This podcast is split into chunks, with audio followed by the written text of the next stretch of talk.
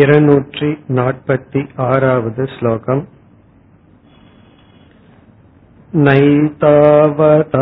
नैतावतापराधेन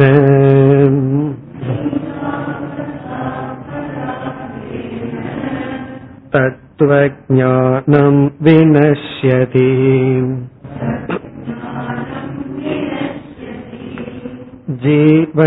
जीवन्मुक्तिव्रतं नेतम्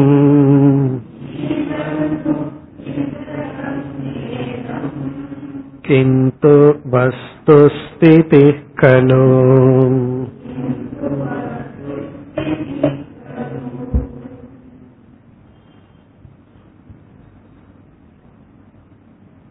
நிதித்தியாசனத்தை பற்றி பேசி முடித்து பிராரப்த கர்மத்தை அனுபவிக்கின்ற சமயத்தில் நிதித்தியாசகன் சில சமயங்களில் தத்துவ ஞானத்திலிருந்து வீழ்ச்சி அடைந்தால் அதனுடைய நிலை என்ன என்று இங்கு கூறிக்கொண்டு வருகின்றார்.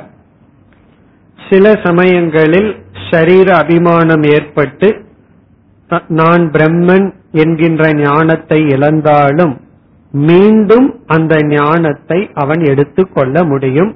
அந்த வீழ்ச்சியானது நிரந்தரமான வீழ்ச்சி அல்ல என்று கூறினார். இதனுடைய பொருள் நாம் விழுந்து கொண்டே இருக்கலாம் என்பதற்காக அல்ல. நாம் ஒரு சில சமயங்களில் வீழ்ச்சி அடைந்தாலும் தவறில்லை. அதை இங்கு விளக்குகின்றார்.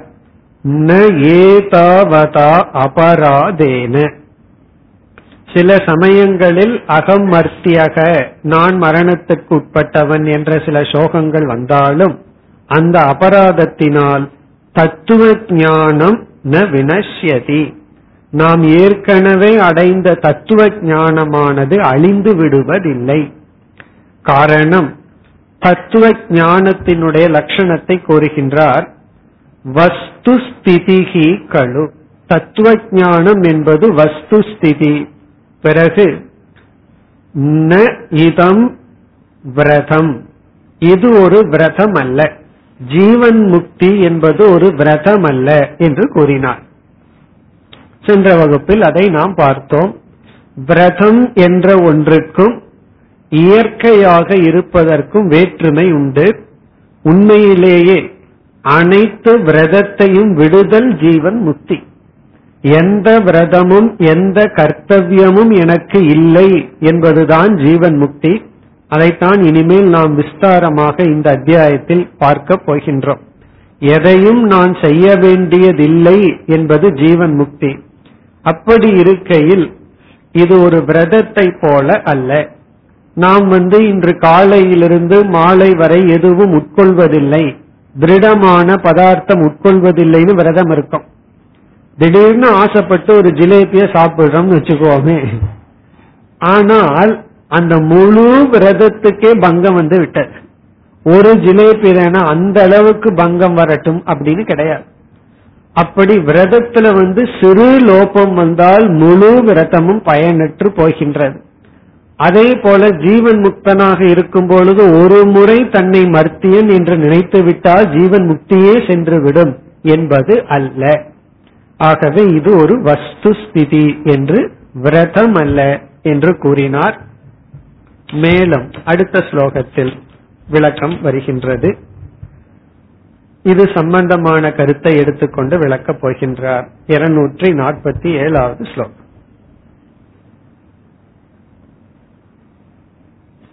दशमोऽपि शिरस्ताडम्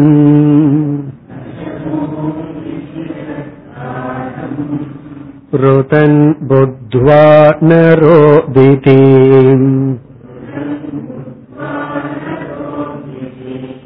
शिरो व्रणस्तु मासेन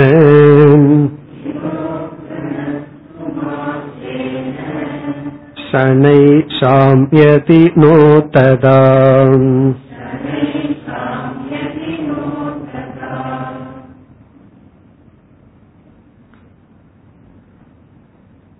காரணம் நாசத்தை அடைந்து விட்டால் காரியமும் நாசத்தை அடையும் என்பது சாமானிய நியதி. காரண நாசே காரிய நாசக. காரணம் சென்றுவிட்டால் காரியமும் சென்றுவிடும். நமக்கு தலை வலித்துக் கொண்டிருக்கின்றது. அதற்கு என்ன காரணம்னு கண்டுபிடித்து அந்த காரணத்தை நாம் நீக்கிவிட்டால் அந்த காரணத்திலிருந்து உருவான தலைவலி என்பதும் சென்றுவிடும். இந்த சாமானிய நியமம் ஜீவன் முக்தி விஷயத்தில் வேறுபடுகின்ற. ஞானம் என்கின்ற ஒன்றை நாம் அடைந்து அஜானம் என்கின்ற காரணத்தை நீக்கியதற்கு பிறகும் அஜானத்தினுடைய காரியமான இந்த உபாதி வாழ்க்கை இவைகளெல்லாம் தொடர்கின்ற. அதே சமயத்தில் நாம் என்ன சொல்கின்றோம்? சம்சாரம் தொடர்வதில்லை என்றும் கூறுகின்றோம். இத வந்து ஒரு பூர்வபக்ஷி கூறலாம் அர்த்த ஜரதீய நியாயத்தை நீங்கள் பின்பற்றுகிறீர்கள் என்று. அர்த்த ஜரதீய நியாயம்னு சொன்னா ஒரு கோழிய வந்து பாதிய அறுத்து சாப்பிட்டுக்கிறதாம் மீதி கோழிய வந்து முட்டைக்கு வச்சுக்கலாம். அதுதான் அர்த்த ஜரதீய நியாயம். பாதிய சாப்பிட்டுருவோம். மீதி பாதியை வச்சுட்டோம்னா முட்டை கிடைச்சிட்டே இருக்குமேன்னு சொல்றது போல நீங்கள் என்ன செய்கிறீர்கள்? அஜானம்ங்கிற காரணம் போனாலும் கூட ஒரு காரியம் போகுவதில்லை இனி ஒரு காரியம் சென்று விடுகிறது. அதாவது சம்சாரம்ங்கிற காரியம் ஞானத்துல நாசம் அடைகிறதா பிராரப்தம் கர்மம்ங்கிற காரியம் வந்து நாசம் அடைவதில்லை அல்லது கர்மத்தையே எடுத்துட்டா ஞானத்தினால சஞ்சித கர்மம் நாசமடைகிறது ஆகாமி கர்மம் நாசமடைகிறது ஆனால் பிராரப்தம் நாசம் அடைவதில்லை அப்ப நீங்கள் என்ன செய்கிறீர்கள்? ஞானம் வந்து பாதி கர்மத்தை நாசம் பண்ணுது மீதி கர்மத்தை நாசம் செய்வதில்லை.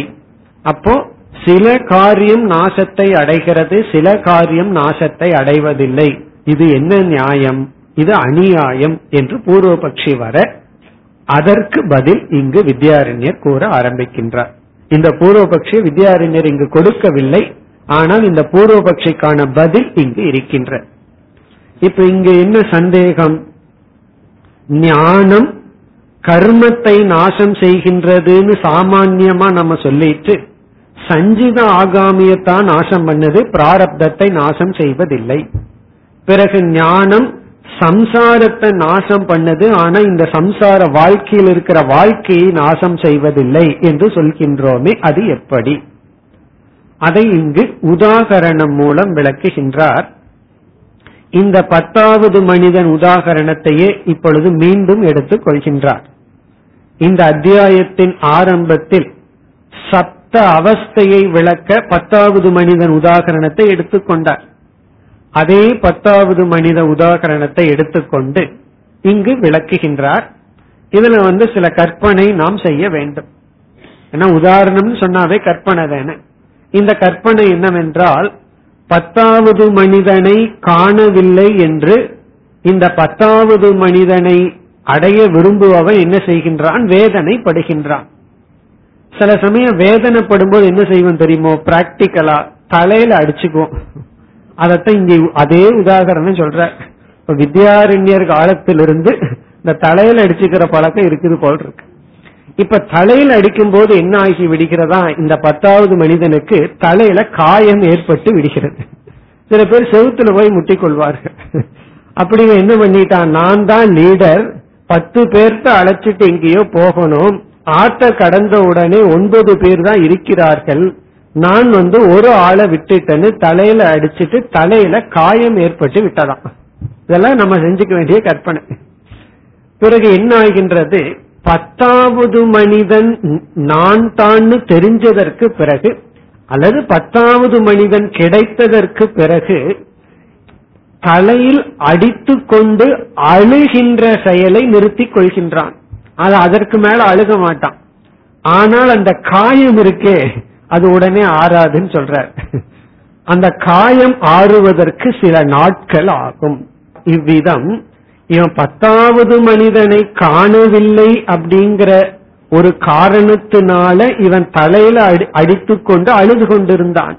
அது நின்று விட்ட போதிலும் அந்த காயம் ஆறுவதற்கு சில காலம் எடுப்பது போல இவன் வந்து சம்சாரியா இருந்து கொண்டு ஞானத்தை அடைந்தவுடன் சம்சாரம் சென்று விட்டாலும் அந்த காயம் ஆறுவது போல பிராரப்தம் சில நாட்கள் எடுத்துக் கொள்கின்றது. அதனால இந்த ஸ்லோகத்தினுடைய தாற்பயம் ஞானமானது ஒரு விதமான காரியத்தை நாசம் செய்கின்றது ஒரு விதமான காரியத்தை நாசம் செய்வதில்லை. சில காரியம் நாசம் ஆகின்றது அதாவது சஞ்சித கர்மம் நாசமாகுது.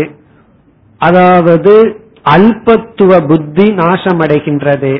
ஆனால் பிராரப்தம் அந்த பிராரப்தத்தினால் வர்ற சில துக்கங்கள் எல்லாம் நமக்கு இருக்கத்தான் இருக்கின்றது. அதை ஞானம் நாசம் செய்வதில்லை.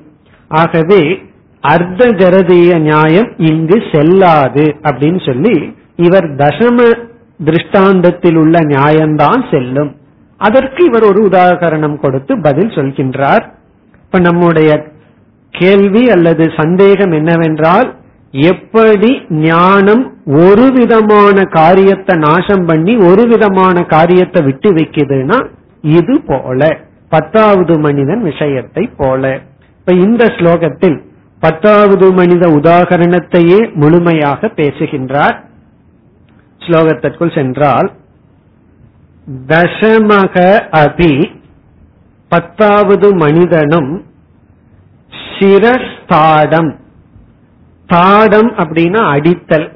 சிரஸ்தாடம் என்றால் தலையில் அடித்து கொண்டு குச்சியை வச்சு அடிக்கிறானோ கையில் அடிச்சுக்கிறானோ அல்லது இவன் தலைய போய் ஒரு தூண்ல முட்டிக்கிறானோ ஏதோ ஒண்ணு தலையில அடித்து கொள்கிறார்கள்.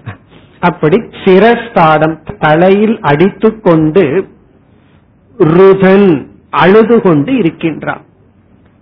தலையில் அடித்து கொண்டு அழுது கொண்டு இருப்பவன் புத்துவா ந ரோதிதி. அறிந்தவுடன் அழுவதில்லை. ருதன் தசமக அழுது கொண்டிருக்கின்ற தசமன் இந்த ருதன்கிறது வந்து தசமனுக்கு அடைமொழி. எப்படிப்பட்ட தசமன் இப்பொழுது? அஜான அவஸ்தையில் தலையில் அடித்துக்கொண்டு அழுது கொண்டிருக்கின்ற தசமன் பத்தாவது மனிதன். பத்தாவது மனிதனை காணவில்லை என்று தலையில் அடித்துக்கொண்டு அழுகின்ற இவன் புத்துவா நான் தான் அந்த பத்தாவது மனிதன். அல்லது பத்தாவது மனிதன் அழியவில்லை என்று அறிந்து ந ரோதிதி அதற்கு பிறகு அவன் அழுவதில்லை. பிறகு என்ன? இரண்டாவது வரியில் சிரோ பிரணக து. ஆனால் இவன் தலையில் அடித்து கொண்ட சமயத்தில் தலையில் ஏற்பட்ட காயமானது. சிரோவரணம் என்றால் இவன் தலையில அடித்து கொண்டிருந்த காலத்தில் அதனால் ஏற்பட்ட காயம். விரணம்னா காயம். சிரோவரணம்னா தலையில ஏற்பட்ட காயமானது. மாசேன. சில சமயம் ஒரு மாசம் எடுத்துக்குது.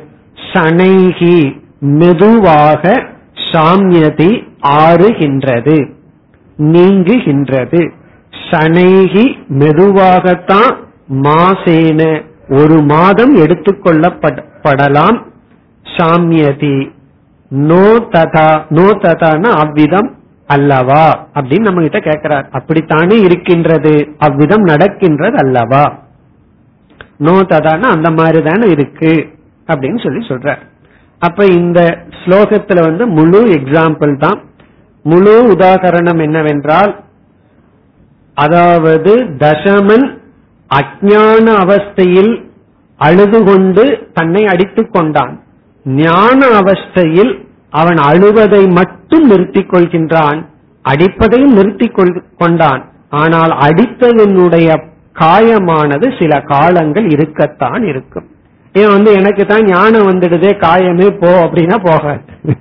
நீ ஞானத்துக்கு முன்னாடி என்ன பண்ணினையோ அது கொஞ்ச நாள் எடுக்கும் என்று சொல்கின்றார். உடனே பூர்வபக்ஷிக்கு ஒரு சந்தேகம் வந்துடுது பிறகு இது என்ன ஜீவன் முக்தி? ஞானம் வந்ததற்கு பிறகும் கூட இவனுக்கு அந்த காயம் இருக்கே. அவன் என்ன பெரிய முக்தி அடைஞ்சிட்டான்? அந்த காயத்தினுடைய வழி அவன் அனுபவிச்சுத்தானே ஆகணும். தசமன் எப்படி ஞானம் வந்ததற்கு பிறகு அந்த காயத்தினுடைய வழியை அனுபவிக்கிறானோ அதே போல ஞானியும் ஞானம் வந்ததற்கு பிறகு பிராரப்தம் போகாதுன்னா பிராரப்தத்தினால வர்ற சீதோஷ்ணம் முதலிய துக்கத்தை அனுபவிச்சுத்தான் ஆகணும். இது என்ன பெரிய ஜீவன் முக்தி என்று பூர்வபக்ஷி கேட்கின்றான். அதற்கு அடுத்த ஸ்லோகத்தில் பதில் கூறுகின்றார். இருநூற்றி நாற்பத்தி எட்டு दशमामृतिलाभेन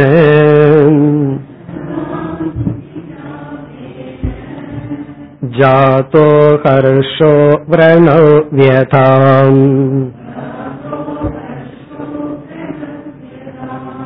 तिरोधत्ते मुक्तिलाभः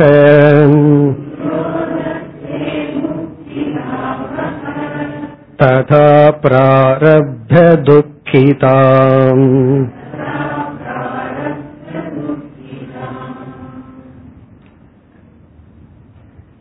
வித்யாரண்யர் மிக அழகாக இந்த கேள்விக்கு பதில் கூறுகின்றார் இப்ப பூர்வபக்ஷியினுடைய கேள்வி என்னவென்றால் ஜீவன் முக்தி என்ற ஒன்றை அடைந்தும் பிராரப்தம் இருப்பதனால் அந்த பிராரப்தம் கொடுக்கின்ற துக்கம் இருக்கும் பொழுது அதை எப்படி ஜீவன் முக்தி என்று சொல்ல முடியும்?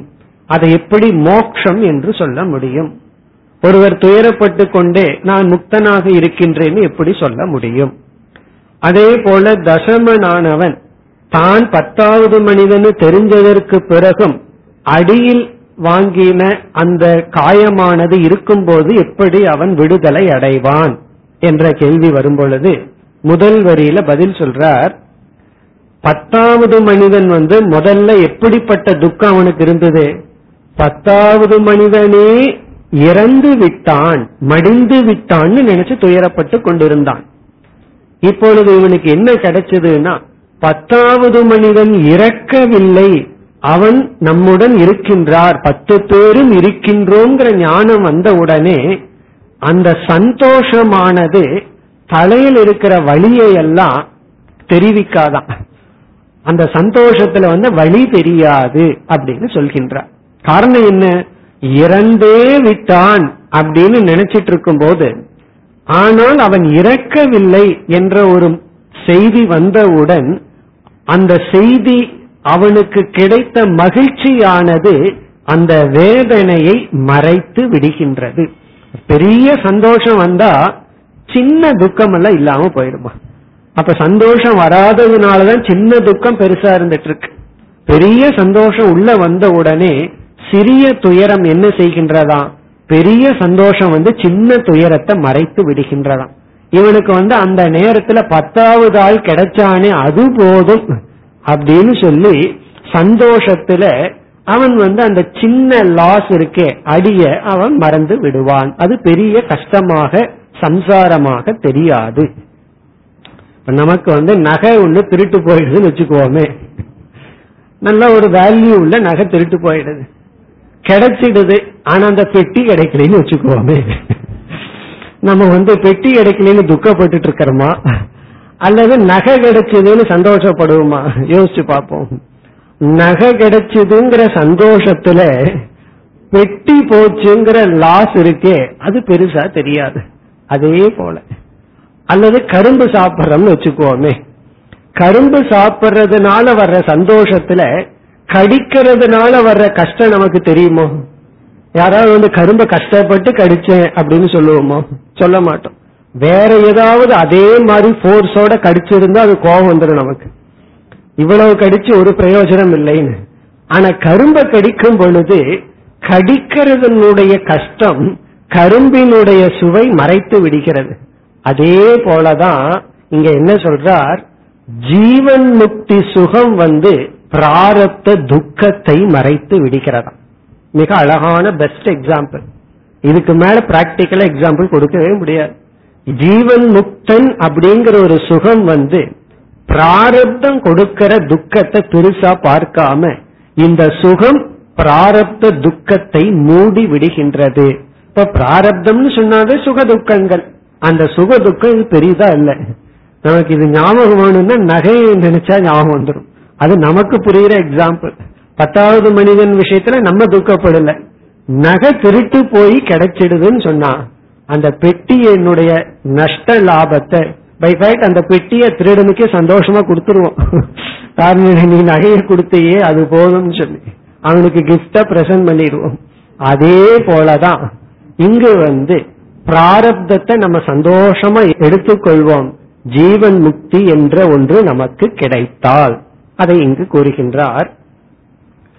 தசம அமிர்தி லாபேன. தசம பத்தாவது மனிதன் அமிருதி மிருதி என்றால் மரணம் அமிருதி என்றால் மரணமடையவில்லை என்ற லாபேன லாபத்தினால். அவன் மரணமடையவில்லை என்ற ஞானத்தினால் பத்தாவது மனிதன் இறக்கவில்லை என்ற ஒரு லாபத்தினால் ஜாதக ஹர்ஷக. ஜாதக என்றால் தோன்றிய ஹர்ஷக சந்தோஷம் மகிழ்ச்சி. பத்தாவது மனிதன் மரணமடையவில்லை என்ற லாபத்தினால் தோன்றிய மகிழ்ச்சியானது விரண வியதாம். விரணம் என்றால் காயம் வியதா என்றால் பெயின் காயத்தினால் வருகின்ற கஷ்டம் வலி.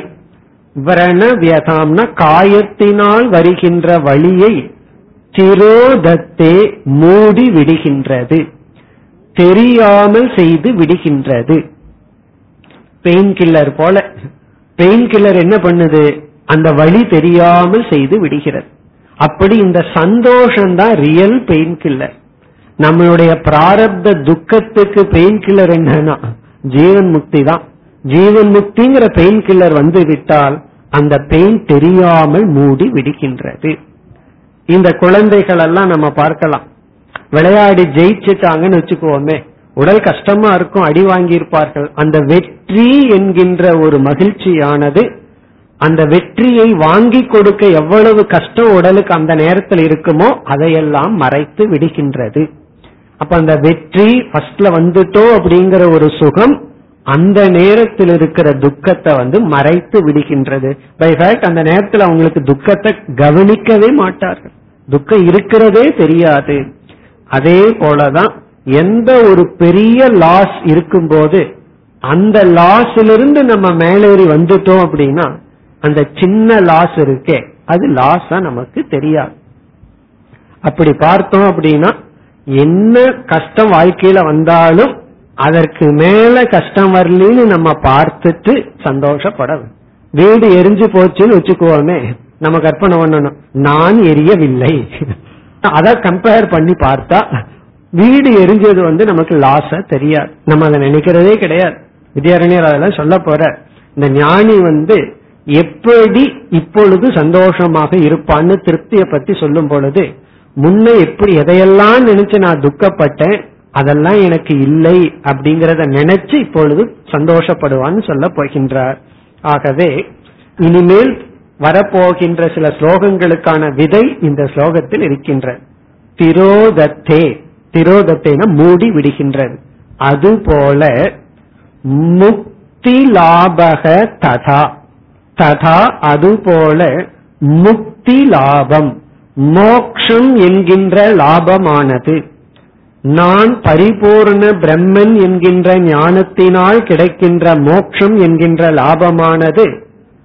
பிராரப்த துக்கிதாம்.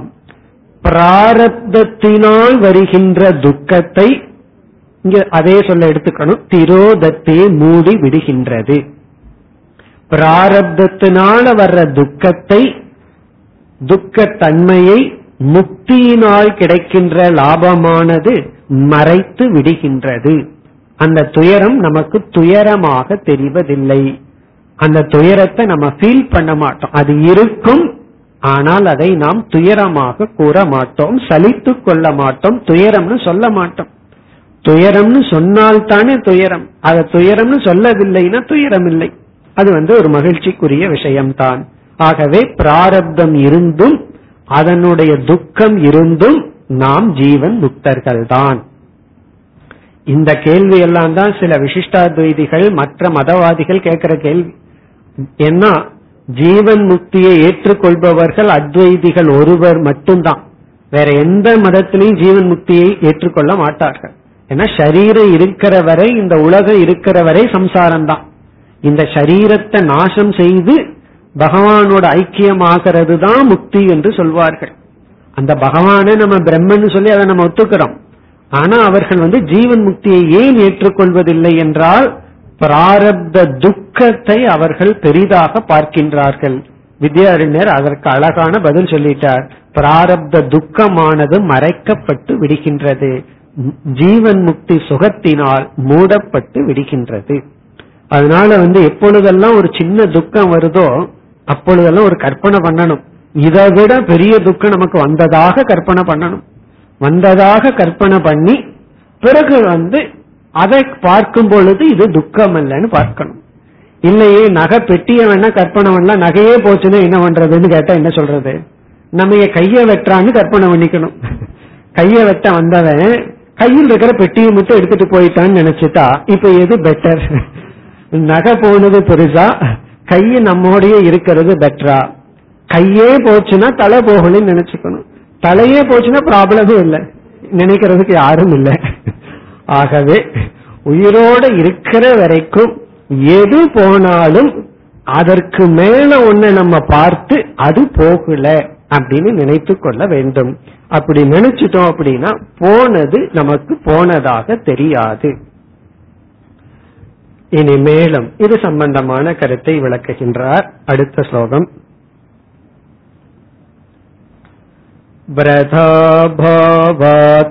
व्रताभावात्यथाध्यासः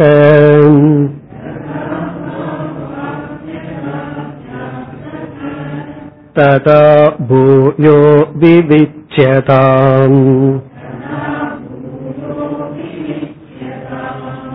रससे वेदिने भुङ्क्ते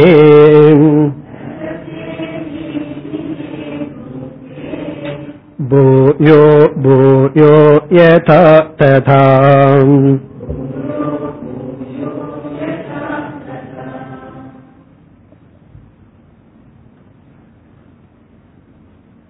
இதற்கு முன் ஜீவன் முக்தி என்பது விரதம் அல்ல என்ற கருத்தை கூறினார்.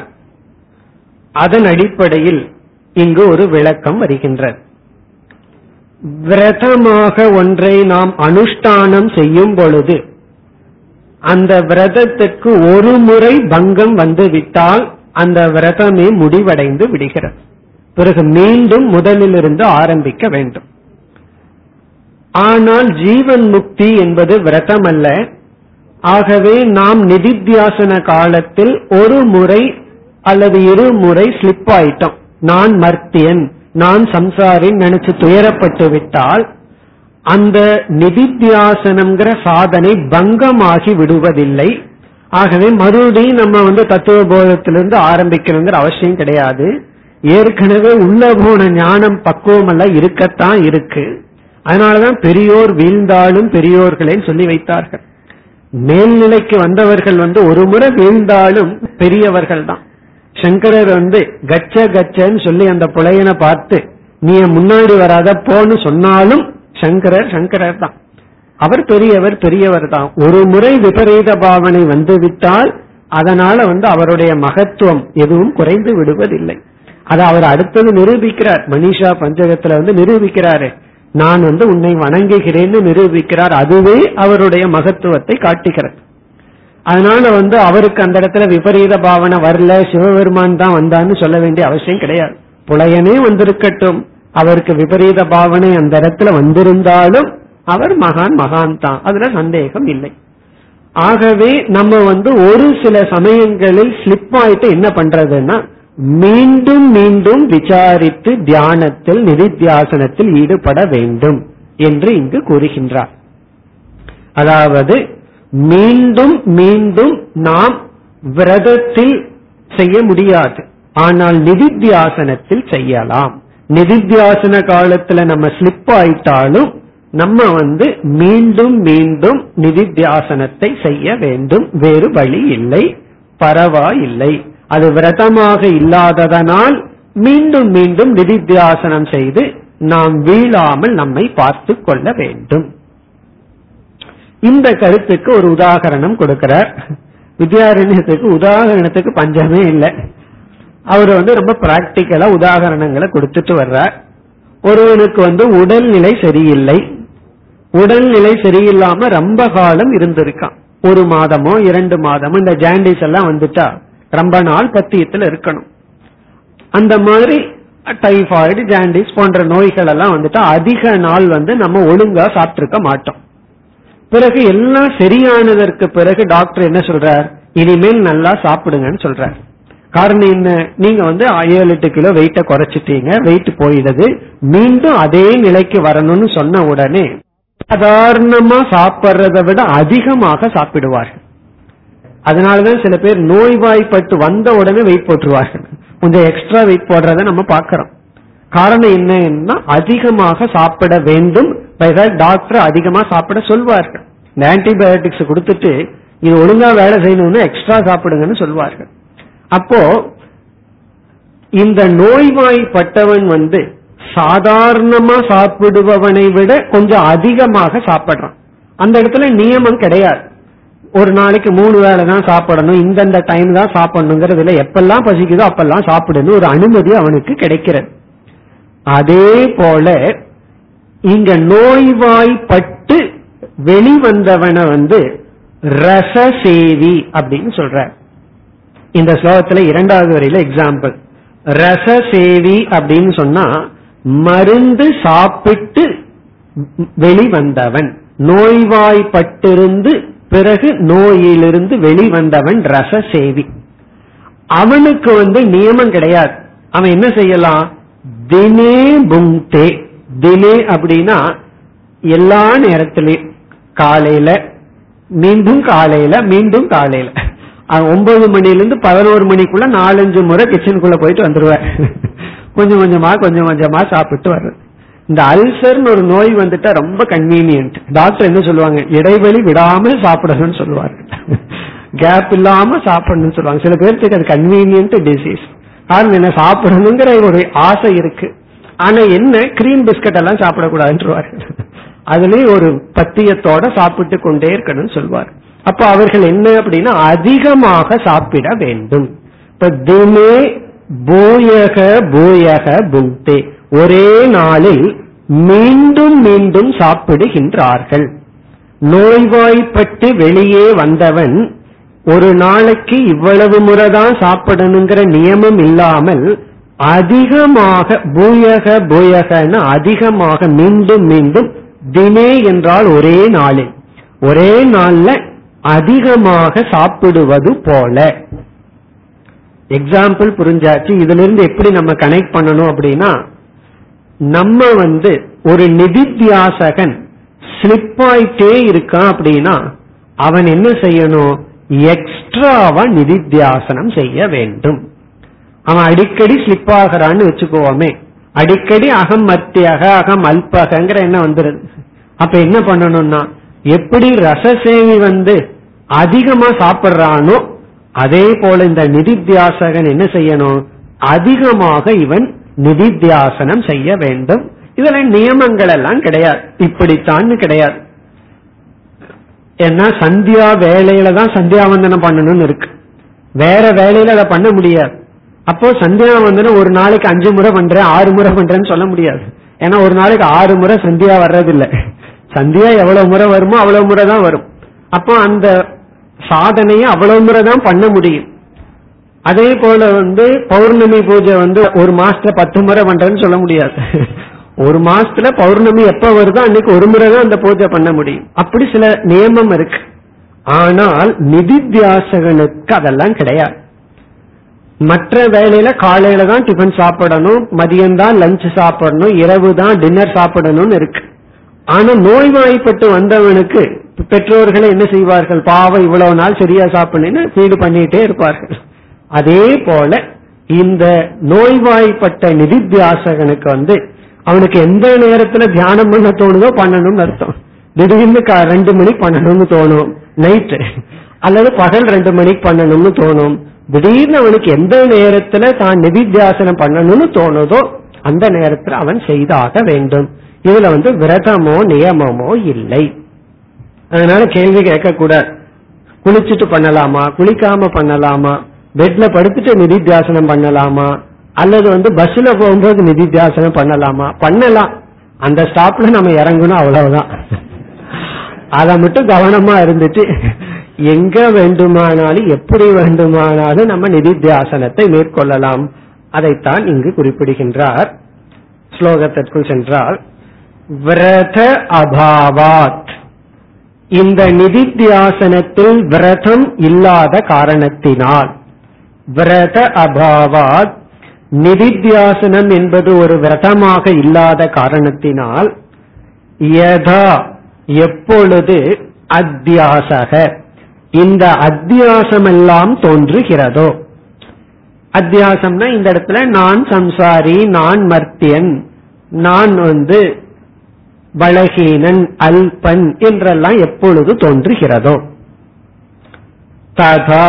அப்பொழுது பூயக மீண்டும் மீண்டும் விவிச்சியதாம் விசாரம் செய்ய வேண்டும். மனதில் அனாத்மாவை ஆத்மாவிலிருந்து பிரித்து பார்க்க வேண்டும். எப்பொழுதாவது அது தோன்றிவிட்டால் நாம் உடனே நான் வந்து நானே ராஜா. நானே வந்து முக்தன். நானே பிரம்மன் என்று பார்க்க வேண்டும். அதற்கு சொல்வார்கள் சிங்கம் வந்து என்னைக்குமே தனியா தான் போகுமா? அதனாலதான் காட்டு ராஜான்னு சொல்றோம். அதுக்கு ஆள் தேவையில்லை. ஏ கோகம் அப்படின்னு அது என்னைக்குமே வருத்தப்படாதான். கிருஷோகம்னா ரொம்ப ஒல்லியா இருக்கிறனே. அங்க காண்டாமிருகத்தையோ எருமையோ பார்த்துட்டு அந்த மாதிரி நான் இல்லையே. அப்படியெல்லாம் இருக்காதான். ஏ கோகம் கிருஷோகம் அப்படின்னு இந்த சிங்கம் வந்து தன்னை நினைச்சு வேதனைப்படாதான் காரணம் என்ன? தன் மீது அவ்வளவு ஒரு அபிமானம் இருக்கு. அதே போல எப்பொழுதெல்லாம் என்னை பார்த்துக்கிறதுக்கு யாருமே இல்லையே. நீ நல்லா இருக்கிறான்னு யாருமே கேட்கலையே. இப்படி எல்லாம் வந்ததுன்னா எங்கிட்ட யாருமே எதையும் கன்சல்ட் பண்றது இல்லையே. இதெல்லாம் தான் சாதாரணமா வர்ற சம்சாரங்கள். என்னை யாரும் கண்டுக்கிறது இல்லை என்னை நீக்குகின்றார்கள். என்ன ரிஜெக்ட் பண்றாங்க. என்ன சேர்த்தி கொள்வதில்லை. அவங்க மட்டும் கடைக்கு போறாங்க. என்ன கூட்டு போறதில்லை. இல்லை பெரிய விஷயம். இதெல்லாம் சிலருக்கு என்ன விட்டுட்டு போறாங்க. இதெல்லாம் குழந்தை மாதிரி. வயசு வந்து ஐம்பத்தஞ்சு. ஆனா இவங்களை விட்டுட்டு போறாங்களாம். யாரு? தன்னுடைய குழந்தைகள்.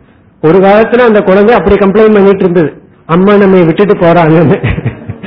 இப்ப அம்மா அதே கம்ப்ளைண்ட் என் பொண்ணு என்கிட்ட சொல்லாமே போறா அப்படின்னு சொல்லி. அப்ப எப்படி மாறி போச்சு பாருங்க காலம். இதெல்லாம் வரும் பொழுது பூயோ விவிச்சியதாம் அப்ப ரசசேவி இந்த வார்த்தை ஞாபகம் வந்துடும் நம்ம வந்து ரசசேவி. நம்ம வந்து எப்பொழுது வேண்டுமானாலும் நிதித்தியாசனம் செய்யலாம் செய்ய வேண்டும். இப்ப யதா ததா யதா ததா கடைசியில யதா ரதசே. ரசசேவி தினே புக்தி எப்படி நோய்வாய்ப்பட்டு திரும்பியவன் திரும்பி வந்தவன் மீண்டும் மீண்டும் தினத்தில் உட்கொள்கின்றானோ ததா விரத அபாவாத் விரதம் இல்லாத காரணத்தினால் எப்பொழுதெல்லாம் அத்தியாசம் வருகின்றதோ இந்த தீன பாவம் நமக்கு வருகின்றதோ அப்பொழுதெல்லாம் மீண்டும் மீண்டும் நிதித்தியாசனம் விவேச்சனம் செய்ய வேண்டும் விவேச்சியதாம்னா அனாத்மாவிலிருந்து ஆத்மாவை பிரித்து பிரித்து பார்க்க வேண்டும் அடுத்த ஸ்லோகம் இருநூற்றி ஐம்பதாவது ஸ்லோகம்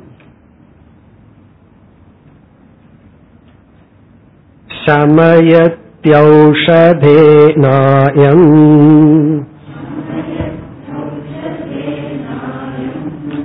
दशमस्वं व्रणं यथा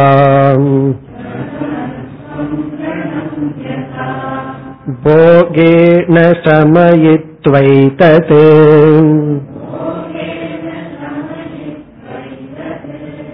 प्रारब्धं मुच्यते तथा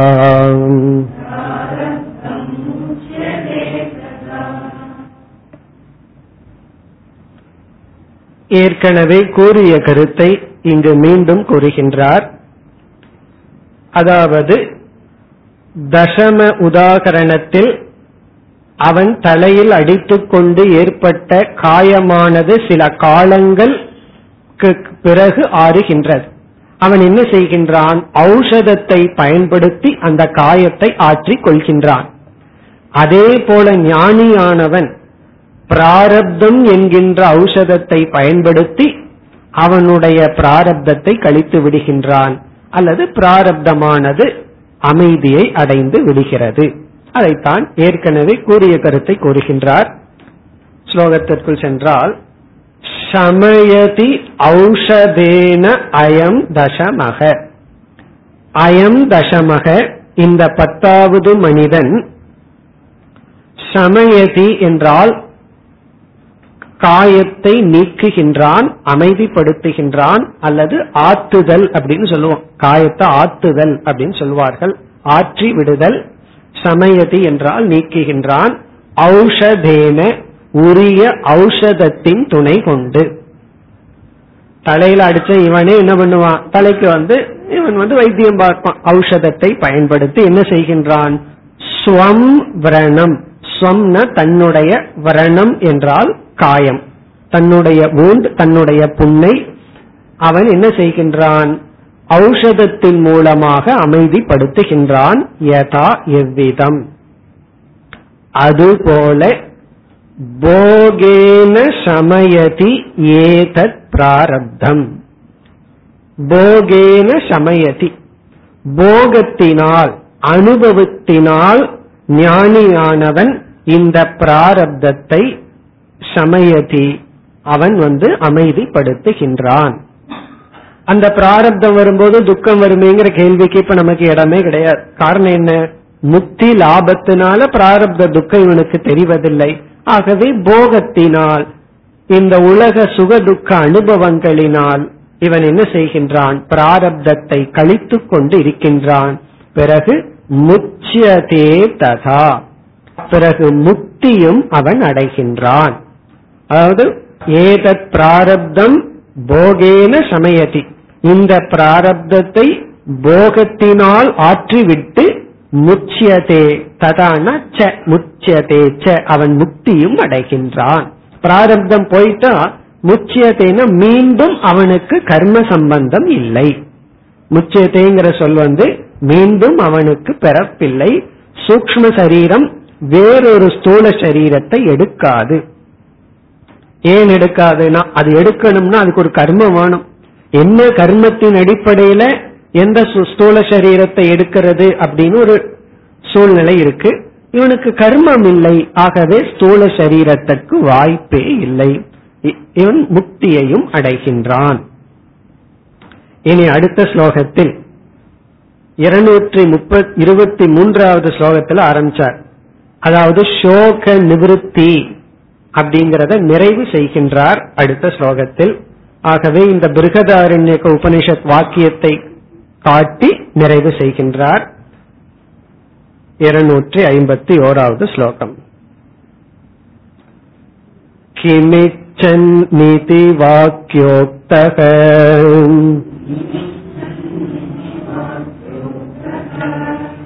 शोकमोक्ष उदीरितः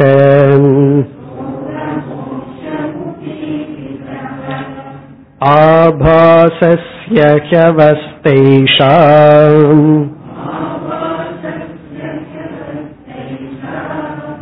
षष्ठी तृप्तिस्तु सप्तमी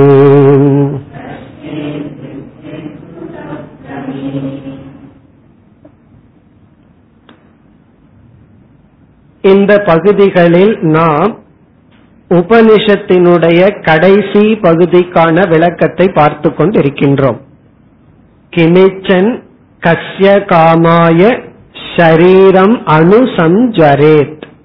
கிமிச்சன பார்த்து முடிச்சோம் கஸ்ய காமாய பார்த்து முடிச்சோம் ஷரீரம் அனுசஞ்சரேத். அதை பார்த்து கொண்டிருக்கின்றோம் அந்த பகுதியை வித்யாரண்யர் இரண்டாக பிரிக்கின்றார். ஷரீரம் அனுசஞ்சரேத்துங்கிறதனுடைய விளக்கம் இரண்டாக பிரிக்கப்படுகிறது. ஒரு பகுதி சோக நிவிருத்தி இனி ஒரு பகுதி திருப்திகி என்று பிரிக்கின்றார்.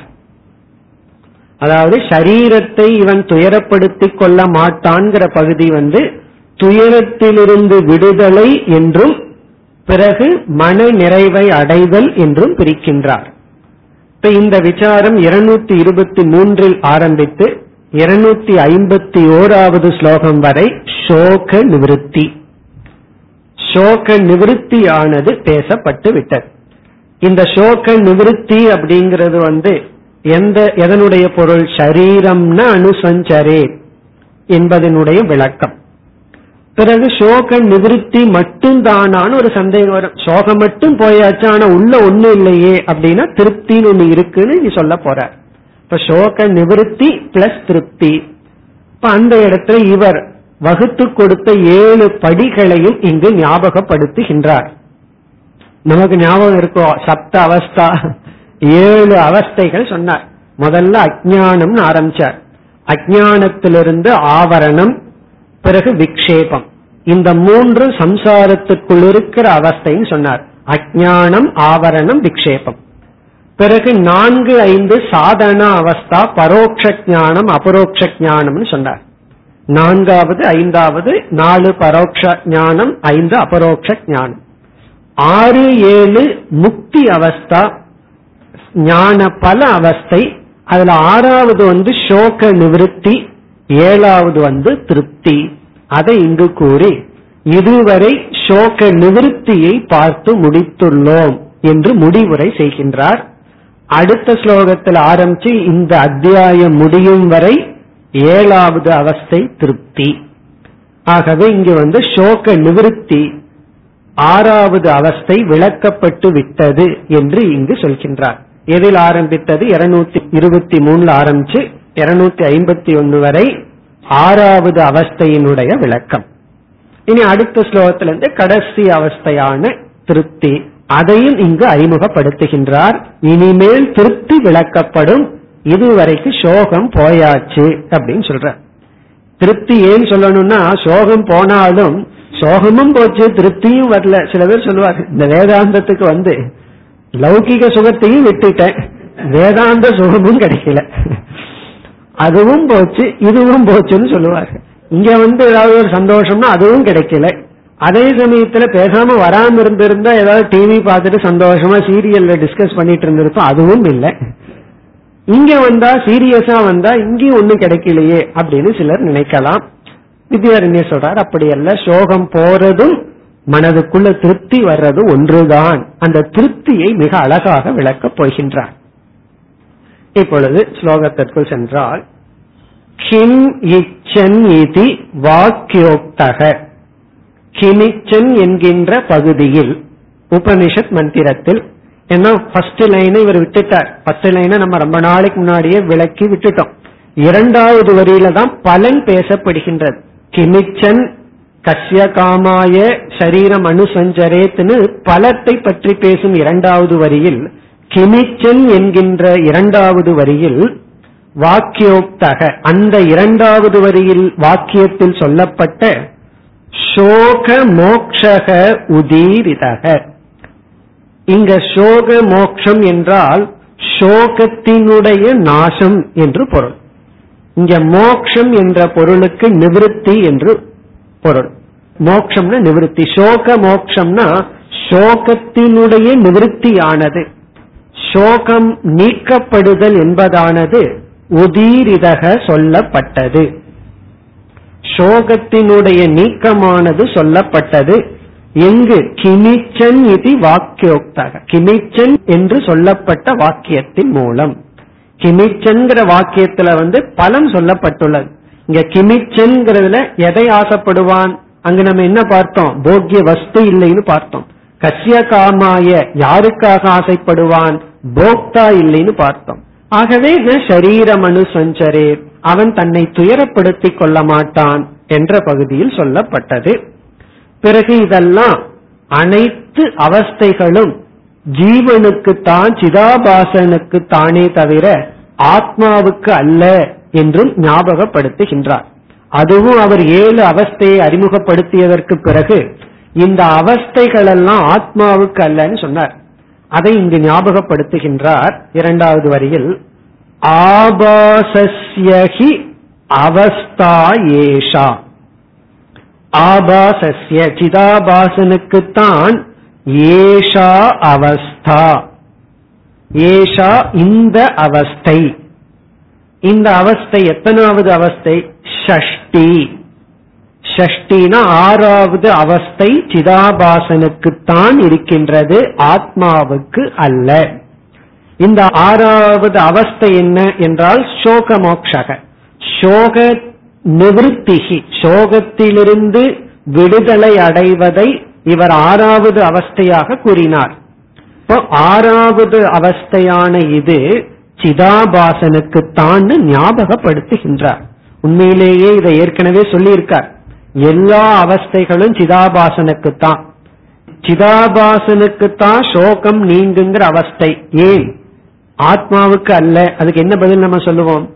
ஆத்மா என்னைக்காவது சோகப்பட்டுட்டு இருந்திருந்தா அந்த ஆத்மாவுக்கு சோக நிவர்த்தின்னு ஒரு அவஸ்தை இருக்கும். ஆத்மாவுக்கு சோகம்ங்கிற அவஸ்தையே இல்லாத பொழுது சம்சாரம்ங்கிற அவஸ்தையே இல்லாத பொழுது சம்சார நிவர்த்திங்கிற அவஸ்தையும் ஆத்மாவுக்கு கிடையாது. பிறகு சிதாபாசனுக்குத்தான் அங்க விசாரத்தில் எப்படி நிரூபிச்சார்னா இது சிதாபாசனுக்கு தான் ஆனா நாம் என்ன செய்து விட்டோம்? நம்மை நாம் சிதாபாசன்னு நினைச்சிட்டு துயரப்படுறோம். நம்மை நாம் ஆத்மான்னு நினைச்சிட்டோம் உணர்ந்து கொண்டால் நமக்கு துயரம் இல்லை என்று அங்கு விளக்கி உள்ளார் இங்க ஆறாவது அவஸ்தையை இத்துடன் நிறைவு செய்கின்றார். அதாவது சோக நிவர்த்தி. பிறகு திருப்திஹீது சப்தமி. சப்தமின ஏழாவது அவஸ்தையானது திருப்திகி இங்க ஒரு வாக்கியத்தை சேர்த்து இந்த ஸ்லோகத்தை பூர்த்தி செய்யணும். வியாக்கியாயதே. திருப்திகி வியாக்கியாயதே. திருப்தியானது இதற்கு பிறகு விளக்கப்படும். ஏழாவது அவஸ்தை திருப்தி அப்படின்னு சொல்லி விட்டுட்டார். அந்த திருப்தி இனிமேல் விளக்கப்பட இருக்கின்றது. ஆறாவது அவஸ்தை இது ஏழாவது அவஸ்தை வந்து திருப்தி. ஏழு அவஸ்தையில நம்ம இந்த கடைசி அவஸ்தைக்கு வந்துள்ளோம். இனிமேல் அடுத்த ஸ்லோகத்தில் ஆரம்பித்து முழுமையாக இந்த அத்தியாயம் முடியும் வரை இருநூத்தி ஐம்பத்தி இரண்டிலிருந்து இருநூத்தி தொண்ணூத்தி எட்டாவது ஸ்லோகம் வரை திருப்தி என்பதனுடைய விளக்கம் இப்பொழுது நாம் அடுத்த ஸ்லோகத்தை படிப்போம் இருநூற்றி ஐம்பத்தி ரெண்டு साङ्कुशा विषयस्तृप्तिः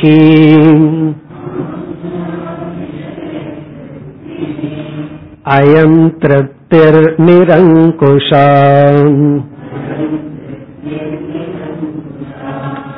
कृतम् कृत्यम् प्रापणीयम्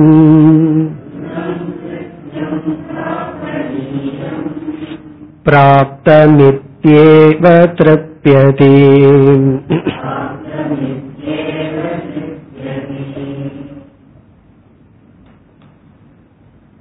ஏழாவது அவஸ்தையான திருப்தியை அறிமுகப்படுத்தி அந்த திருப்தியை விளக்கப் போகின்றார் அதாவது ஞானியினுடைய மனதில் எந்தெந்த ரூபமாக திருப்தி இருக்கப் போகின்றது? எப்படியெல்லாம் அவன் திருப்தி அடைவான் என்று கூறப் போகின்றார். இதெல்லாம் மிக அழகான ஸ்லோகங்கள் நிதித்தியாசனத்துக்கு உகந்த ஸ்லோகங்கள்.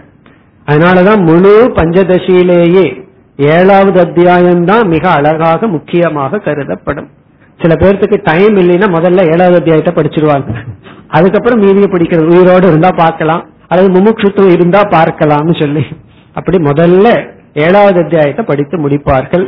காரணம் என்னன்னா இதுல எல்லாமே மிக அழகாக பிராக்டிக்கலான கருத்துக்கள் தேவையான கருத்துக்கள். இந்த திருப்தியை வந்து இனிமேல் விளக்கப் போகின்றார். அப்படி ஞானியிடத்தில் இருக்கிற திருப்தியை விளக்கணும் அப்படின்னா இவன் அஜான காலத்திலையும் அப்பப்ப திருப்தனா இருந்திருக்கான். எப்பொழுதுமே துக்கப்பட்டுட்டு இல்லை. அஜான காலத்திலையும் விஷய சுகத்திலையும் திருப்தனாக இருந்திருக்கிறார்கள். நம்ம பார்த்தா தெரியும் கடையில போய் ஒரு பொருளை வாங்கினதுக்கு அப்புறம் அவங்க முகத்துல எவ்வளவு ஒரு சந்தோஷம். அந்த சந்தோஷத்தை எல்லாம் பார்க்கும்போது நமக்கு சந்தேகம் வந்துடும் மோட்சத்துல இவ்வளவு சந்தோஷம் கிடைக்குமா? அப்படின்னு சொல்லி ஒரு பாத்திரம் வாங்கிட்டு ஒரு நகையை வாங்கிட்டு அதுல எல்லாம் வாங்கிட்டு அதுல எவ்வளவு சந்தோஷப்படுகிறார்கள். அப்போ இவர் என்ன செய்கின்றார்? விஷயத்தில் இருக்கிற திருப்தியை உதாகரணமா எடுத்துக்கிறார். அந்த திருப்தியை எடுத்துட்டு அந்த திருப்தியுடன் மோட்ச திருப்தியை ஒப்பிட்டு பார்த்து இது அது போல அல்ல விஷய திருப்தி வந்து சாங்குஷா என்று அறிமுகப்படுத்துகின்றார்.